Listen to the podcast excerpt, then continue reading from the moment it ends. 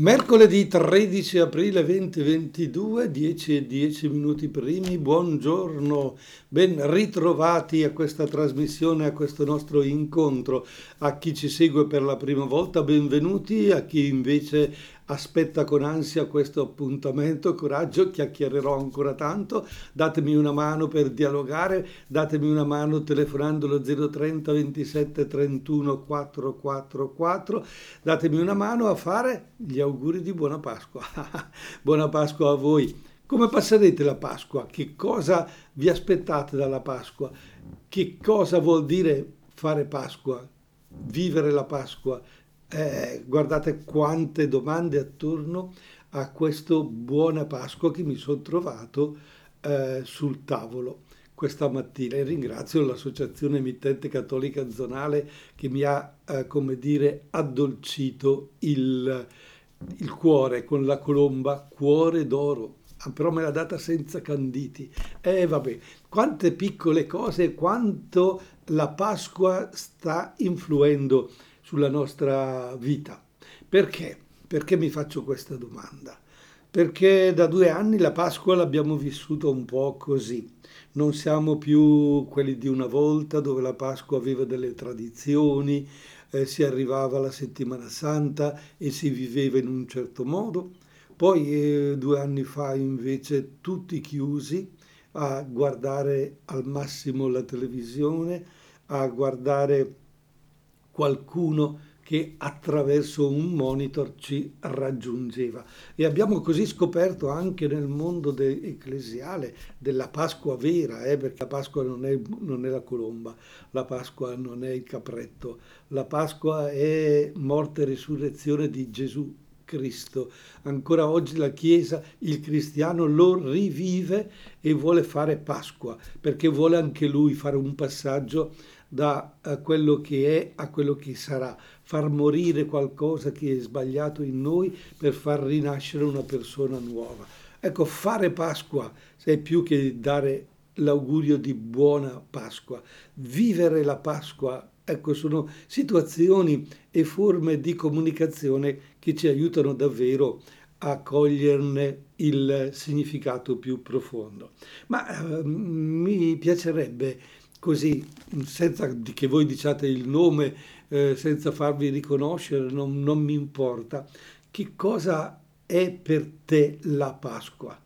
Per te che mi stai ascoltando in questo momento, con semplicità, magari hai in tasca il telefonino, lo, lo tiri fuori e fai zero trenta ventisette trentuno quattrocentoquarantaquattro e prova a dire il tuo pensiero, prova a comunicare le tue sensazioni, il tuo essere pasquale.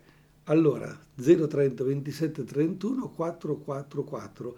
Ecco, andiamo così a, ad ascoltare un po' di musica, questa volta straniera, con Andrew Lloyd Webber, e vediamo, siamo nella Pasqua, chissà. E naturalmente abbiamo così ripristinato una bellissima canzone da Jesus Christ Superstar, La Maddalena, Giuda, bah, tante cose importanti per ripensare a quel grande avvenimento che è stata la morte e resurrezione di Gesù Cristo.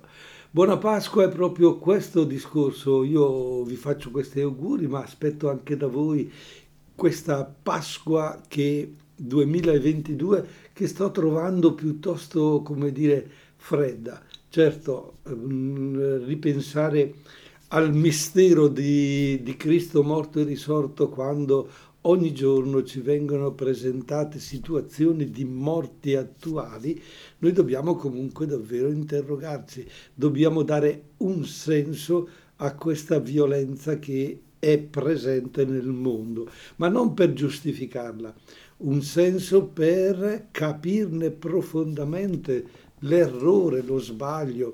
E allora qui eh, noi ci mettiamo davvero nel mondo dell'informazione, di quello che arriva alle nostre orecchie, di quello che vediamo con i nostri occhi anche in merito alla, al mistero proprio della morte che sta vivendo il mondo intero con la guerra.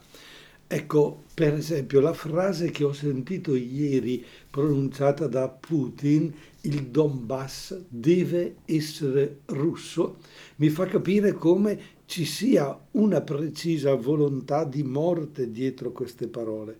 Perché deve essere russo il Donbass? Perché uno deve essere italiano, un altro deve essere, che so, albanese, uno deve essere istriano, oppure uno deve essere francese? Sono delle convenzioni umane, sono dei confini che noi uomini abbiamo tracciato.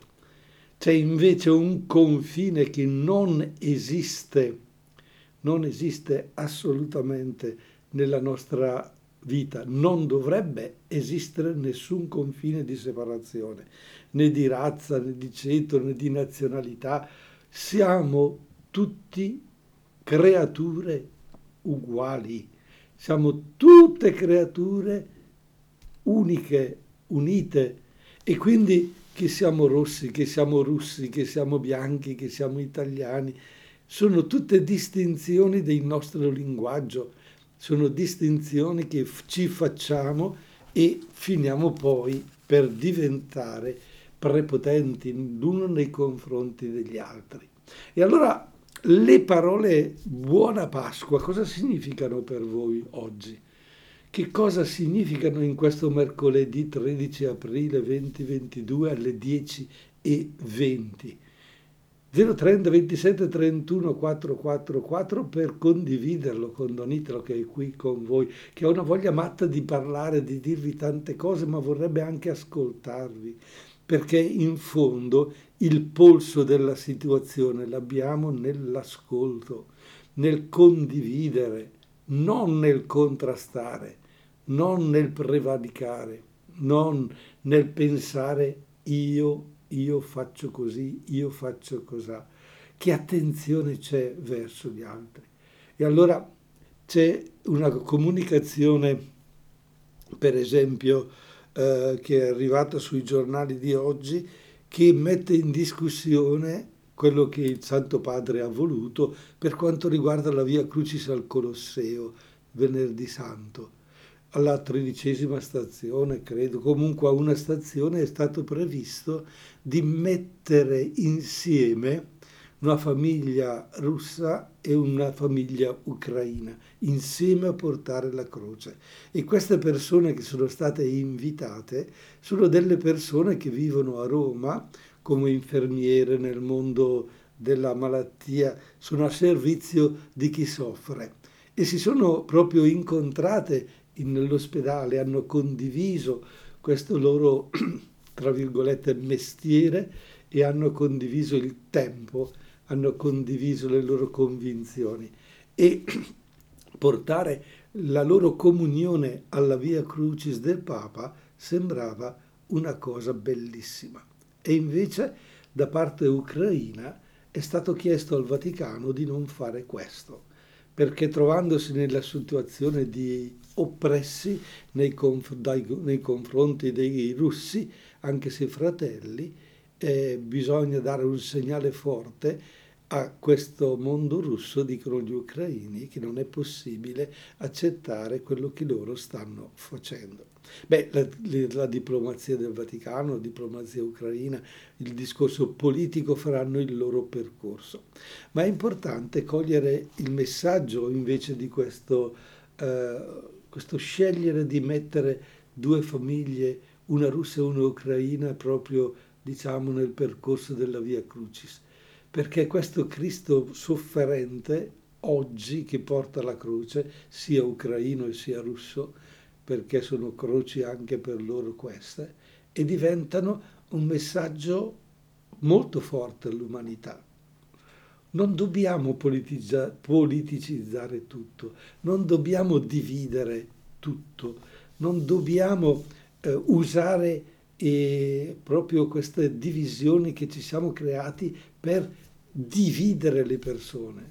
No, dovrebbe essere una situazione, ok, si è creato questo, se l'Italia è così, la Francia è cos'ha, non deve essere una guerra che va a modificare la struttura di, questi, di queste... deve essere l'amore tra le persone, la crescita della convivenza, della condivisione, dell'interesse, darsi da fare per stare meglio, per vincere la povertà. Questo mondo eh, che, di cui abbiamo davvero bisogno. Non abbiamo bisogno di creare separazioni, non dobbiamo, dobbiamo usare quello che è separato per creare unità, andare al di là, al di là, al di là, proprio di quello che è lo schema mentale, che è lo schema politico, lo schema della paura, lo schema della violenza, del tenere l'equilibrio con le armi. Bisogna tenere l'equilibrio con l'amore, con la condivisione. Questa è la buona Pasqua per voi? zero trenta ventisette trentuno quattro quattro quattro. Provate a dirmi che Pasqua farete. Intanto ascoltiamo Andrea Farri e Nada con Mille Stelle.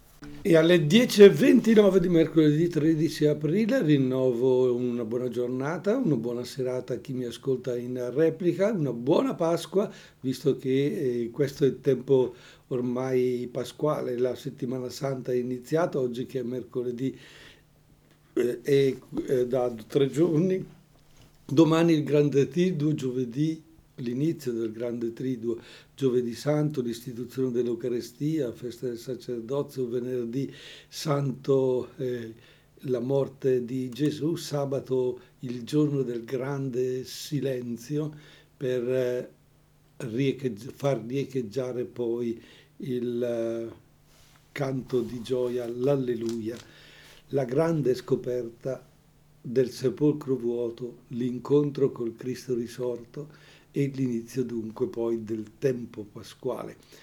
Ma chi crede ancora a queste cose? È fare Pasqua davvero questa o stiamo vivendo una Pasqua particolare? Eh, non lo so, eh, parlare di pace, parlare di Pasqua in un tempo di guerra diventa davvero davvero impegnativo. Però io ricordo, eh, ricordo molto bene eh, da ragazzino quando mi si raccontava appunto del tempo della guerra, come la eh, fiducia veniva riposta solo in Dio. La fede ha dato la forza, la fede in Dio ha dato la forza e la capacità di ricominciare, di rivivere, di dare un senso alla propria vita che era stata distrutta dalla guerra e aveva fatto le nostre famiglie. C'erano state anche dei bombardamenti, delle distruzioni anche nei nostri paesi, anche nel bresciano. E quindi eh, ricordo come la Chiesa, il prete, dalla, eh, anche se si celebrava ancora in latino, eh, dava una forza ed un coraggio. E ricordo come i riti pasquali davano un senso anche a quelle giornate, come quelle tradizioni del pulire le catene del fuoco, si facevano diventare lucidi e noi ragazzi a, a correre su e giù, trascinare queste catene, per noi era un divertimento, ma intanto si scrossavano di tutto quello che era stato eh, il residuo del fuoco dell'anno precedente. Il, la Pasqua come tempo davvero di rinascita della natura, eh, questa natura che dava forza anche a noi ragazzi eh, di uscire da quel tempo invernale che sì, tutto sommato ci era piaciuto per la neve, per il ghiaccio, ma quando la natura si apriva e coglievamo le prime viole, le, le coglievamo le primule e ai piedi del monte o addirittura già sul monte si andava a cercare anche i bucaneve e quel mazzetto che poi finiva sulla credenza, quel fiore reciso diventava il segno di una natura che ti chiamava a vivere eh, in modo diverso, in modo nuovo, il tempo che era davanti a te. E tutto questo poi confociava nella celebrazione della lavanda dei piedi, eh, nel Giovedì Santo, in quella che veniva chiamato il sepolcro, erroneamente perché Gesù non era ancora morto, ma l'Eucarestia per l'adorazione che veniva spostata dal tabernacolo eh, principale della chiesa ad un altare laterale, e poi il venerdì appunto eh, l'incontro silenzioso del cristiano che andava ad adorare l'Eucarestia e si preparava al gesto della, alla celebrazione della liturgia. Ma ah, quella liturgia che adesso ha il sopravvento, che è il racconto della Passione secondo Giovanni, una volta veniva sostituito dalla processione del Cristo morto. La tradizione aveva proprio questa attenzione particolare, la gente, i sacerdoti, ecco, portare la statua del Cristo morto per le strade, riflettere. Non era tanto una Via Crucis, ma quello che era il discorso poi parallelo della processione con, del Corpus Domini, con l'Eucarestia poi più avanti. Nel Venerdì Santo questo eh, procedere lentamente della processione per le strade del Cristo morto voleva dire portare nel cuore proprio la presenza, il valore di quella morte, di, quella, di quel dono significativo. Adesso invece purtroppo abbiamo altre morti che abbiamo davanti ai nostri occhi, ma sappiamo cogliere questa morte con la capacità di cambiare il nostro cuore. Oppure, oppure siamo talmente abituati a vedere questa guerra che la vogliamo rimuovere perché ci fa star male. Certo, è possibile. Il mondo dell'immagine ci aiuta, ma a volte diventa talmente forte, talmente eh, prevaricante su di noi che facciamo fatica ad accoglierlo. E allora magari davanti alle morti della guerra che ci vengono proposte nell'informazione, cambiamo canale. Non abbiamo il coraggio di condividere e pensare che dietro quel corpo morto c'è una famiglia, ci sono degli affetti, ci sono delle relazioni, che quella, mor- quella morte può essere eh, rigeneratrice di quella nazione, di quel popolo, feconda, di quel seme che muore per rinascere. Questi discorsi, queste parole, queste convinzioni ce le ha trasmesse la Chiesa, sono le parole di Gesù Cristo, sono la testimonianza sua che ha, fatto, ha dato la vita ed è risorto. Mistero di morte e di resurrezione. Questo Dio che, avendo preso corpo umano, dà la vita per risorgere e dare a noi la possibilità non di restare nella morte, ma di vivere nella vita.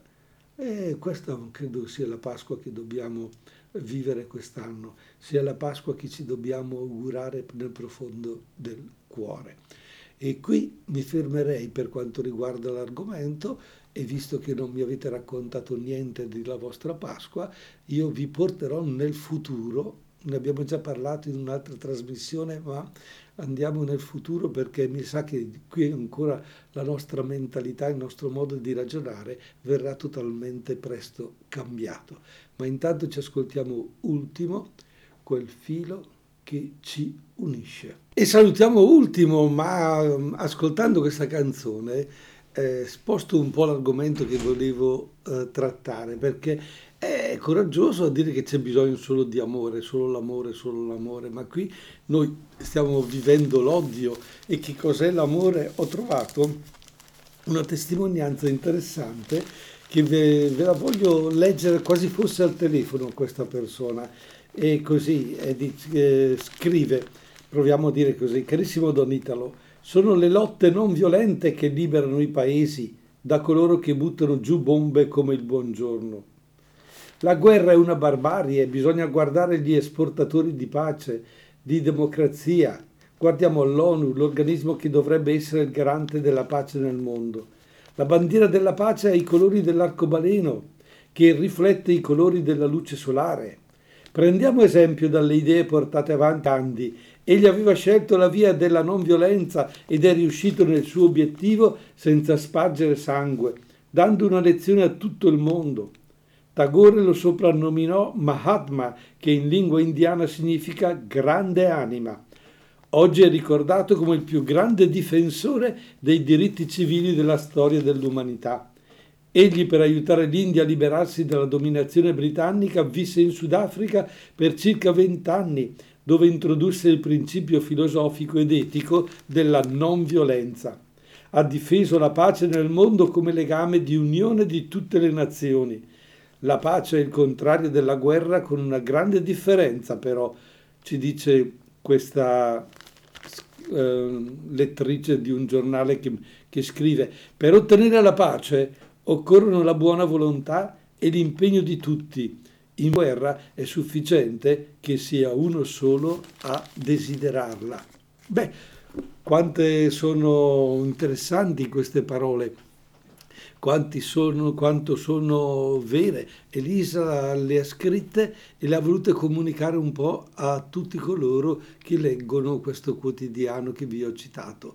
Ma io le ho ampliate, dato, ho dato loro la possibilità di arrivare anche attraverso la radio, perché mi sembrano parole molto molto importanti che ci coinvolgono, e in questo tempo pasquale volevo proprio dire così: costruire insieme. E allora ecco la bellissima, il bellissimo ricordo, scusate, che avevo prima di ascoltare la canzone delle, delle Pasque passate da ragazzo, dove c'era davvero la comunità, c'era il paese, e c'erano eh, tante persone che vivevano non solo la processione del Cristo morto, ma anche l'incontro poi nella messa pasquale o la messa della veglia, della veglia pasquale in particolare, quando dai, i ragazzi tutti suonavano quei campanelli, e o prima della, della Pasqua si suonavano le tacle, questo rumore fatto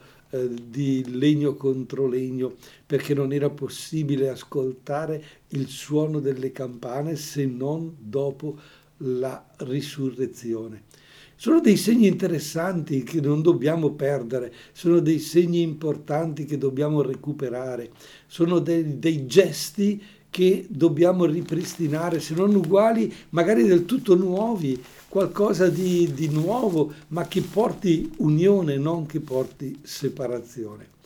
E allora, e allora cosa vi faccio, cosa vorrei dirvi? Vorrei dirvi che il futuro è comunque nelle nostre mani, e vi ho parlato del metaverso, di questo mondo nuovo, di questo mettere gli occhiali e vedere e vivere in un mondo virtuale con il nostro avatar che all'interno, e quindi viaggia, si muove eh, in ambienti o chiusi o all'aperto al nostro posto. Eh, oh, dice, eh, che fretta ha Don? No, non ho fretta, è già realtà, e dobbiamo cominciare a farci aiutare anche da persone che sono in grado di eh, capire che sta succedendo di nuovo qualcosa di, di, di, di, eh, di diverso, che il mondo si sta modificando. E allora il computer ha cambiato la vita, il, il, lo smartphone, il telefonino, lo smartphone in particolare ci ha cambiato la vita, il tablet, tutto il mondo dell'elettronica. Il metaverso è una, eh, una realtà virtuale che ci cambierà. Ma però, prima di entrare un pochino e di riflettere, aiutati da una psicologa, appunto educatrice di qualcosa che, del mondo digitale, che studia proprio questo mondo digitale, che cosa eh, crea, vogliamo ascoltare Ariete con Castelli di Lenzuola alle dieci e quarantasei minuti, e poi capire per dove, dove andremo a finire dopo eh, con questo metaverso, con questa nuova possibilità. E Ariete con Castelli di Lenzuola è ritornata bambina, sembra quasi legato al discorso che dicevamo della Pasqua precedente, ma siamo nel metaverso, siamo nel futuro prossimo da conoscere meglio. E una psicologa appunto scrive: Facebook alcuni mesi fa ha annunciato che la società tecnologica stava pianificando l'introduzione di uno spazio condiviso virtuale chiamato appunto metaverso, e oggi, benché siamo agli inizi, questo spazio esiste, esiste già. Entrare nel metaverso è possibile attraverso un avatar che ci rappresenti, con il quale interagiamo in quel mondo. A proposito di Avatar, lo avete, vi ricordate il film dove praticamente eh, questo personaggio da, che sembra di cartone animato tridimensionale ha la faccia modificata dell'attore, ma eh, la recitazione del, all'interno del film è fatta da un attore collegato eh, attraverso dei fili particolari, e quindi questo Avatar ha le sembianze e la recitazione dell'attore. Bene, adesso questo Avatar è stato preso come simbolo proprio di questo personaggio che è possibile inserire tipo cartone animato tridimensionale, dove è purtroppo nel mondo virtuale che, c'è, che però sta diventando più reale. E allora il metaverso è, sarà sempre di più una piazza virtuale in cui passare il proprio tempo libero e anche quello professionale. Adesso siamo in internet. Qui siamo molto ma molto di più. Vogliamo capire i possibili risvolti di questo ambiente su noi umani, specialmente a livello cognitivo ed emotivo. Che cosa ci dà di più? Che cosa ci emoziona? Partiamo dal punto di vista cognitivo, per esempio, per, prendendo le, l'esempio della piattaforma di lavoro condiviso creata da Mark Zuckerberg nel metaverso chiamata Workplace, posto nel mondo, immaginatevi di poter incontrare i vostri colleghi in una stanza virtuale, ognuno a casa propria, indossando un visore che vi permette di calarvi in una sala riunione virtuale con il proprio avatar. Quando è stata presentata questa possibilità, uno dei vantaggi che Zuckerberg ha illustrato era che per le persone sarebbe diventato possibile fare più cose contemporaneamente. Per esempio, essere in una stanza con il proprio corpo fisico, in mezzo ad altre persone. Nello stesso tempo, attraverso i propri occhiali aumentati, seguire il meeting in Workplace con gli altri avatar. Attenzione, tutto questo ha una serie di risvolti su di noi. In primis, aumenta il sovraccarico informativo cui siamo sottoposti, dato che in quella situazione mettiamo il nostro cervello nella condizione di fare multitasking. La nostra attenzione continua a spostarsi dal meeting virtuale a ciò che abbiamo intorno a noi fisicamente, e questo è un perfetto allenamento alla distrazione. Ah, un secondo aspetto, da un punto di vista invece emotivo, da considerare rispetto alla futura massiccia diffusione dell'uso del metaverso, è il continuo schermo protettivo che rischiamo di usare, evitando di riuscire a gestire situazioni eh, potenzialmente frustranti, imbarazzanti e faticosi, cioè andiamo a nascondere i nostri occhi, perché è dagli occhi che conosciamo che cosa abbiamo dentro. Nel metaverso potrebbe accadere che nel momento in cui si incontra una persona che ci suscita una sensazione scomoda, semplicemente togliendo il visore o premendo il pulsante, scappiamo da quella situazione. Si tratta dunque di un potere che forse tutti abbiamo desiderato di avere prima o poi nella vita. Ah, ma il punto è che l'apprendimento, la crescita avvengono anche grazie al vivere situazioni faticose, situazioni imbarazzanti, per comprendere come gestirle al meglio. E per tornare al discorso che avevamo fatto prima sulla guerra, eccetera, eh, probabilmente siamo vivere queste situazioni, non cancellare col telecomando, ma sentirle sulla nostra pelle. Certo, se ogni volta evadiamo, ecco che ci rendiamo sempre più incapaci di gestire anche future frustrazioni e momenti difficili. Quindi questo non vuole essere un articolo disfattista, tutt'altro. Si tratta di un futuro che ormai è davanti ai nostri occhi. È bene che lo conosciamo piano piano, e lo conosciamo a fondo, e conosciamo a fondo le sue insidie per prevenirle e affrontarle al meglio per la nostra salute mentale ed emotiva. Quello che un po' così stiamo cercando di fare anche nel nostro piccolo spazio che viviamo nella nostra eh, radio E C Z. dieci e cinquantasei minuti, cinquantacinque minuti primi, siamo addirittura d'arrivo. Lasciamo così ancora una, a una canzone, Volevamo solo essere felici di Francesco Gabbani, il tempo prima di salutarci e di farci gli auguri di buona e santa Pasqua. E volevamo essere felici, ma vogliamo essere felici anche oggi, bisogna costruirla questa felicità, dobbiamo costruirla questa pace, dobbiamo darci da fare per essere eh, veramente nuovi, belli, sani. Io, tu, noi, gli altri, questa trasmissione ci aiuta un po', Don Italo cerca sempre di dirvi delle cose in cui crede, in cui è convinto, e vi auguro una buona e santa Pasqua, ma nello stesso tempo vorrei dirvi che c'è una bella notizia, tutto sommato interessante, dove il mondo della canzone si mette a servizio anche della fede. Blanco va dal Papa che con Mahmood a Pasquetta, i nostri adolescenti sono là, cinquantasettemila giovani che incontrano il Papa, e prima anche Mahmood e Blanco con brividi. Beh, interessante. Grazie anche alla Chiesa che ci farà vivere una Santa Pasqua.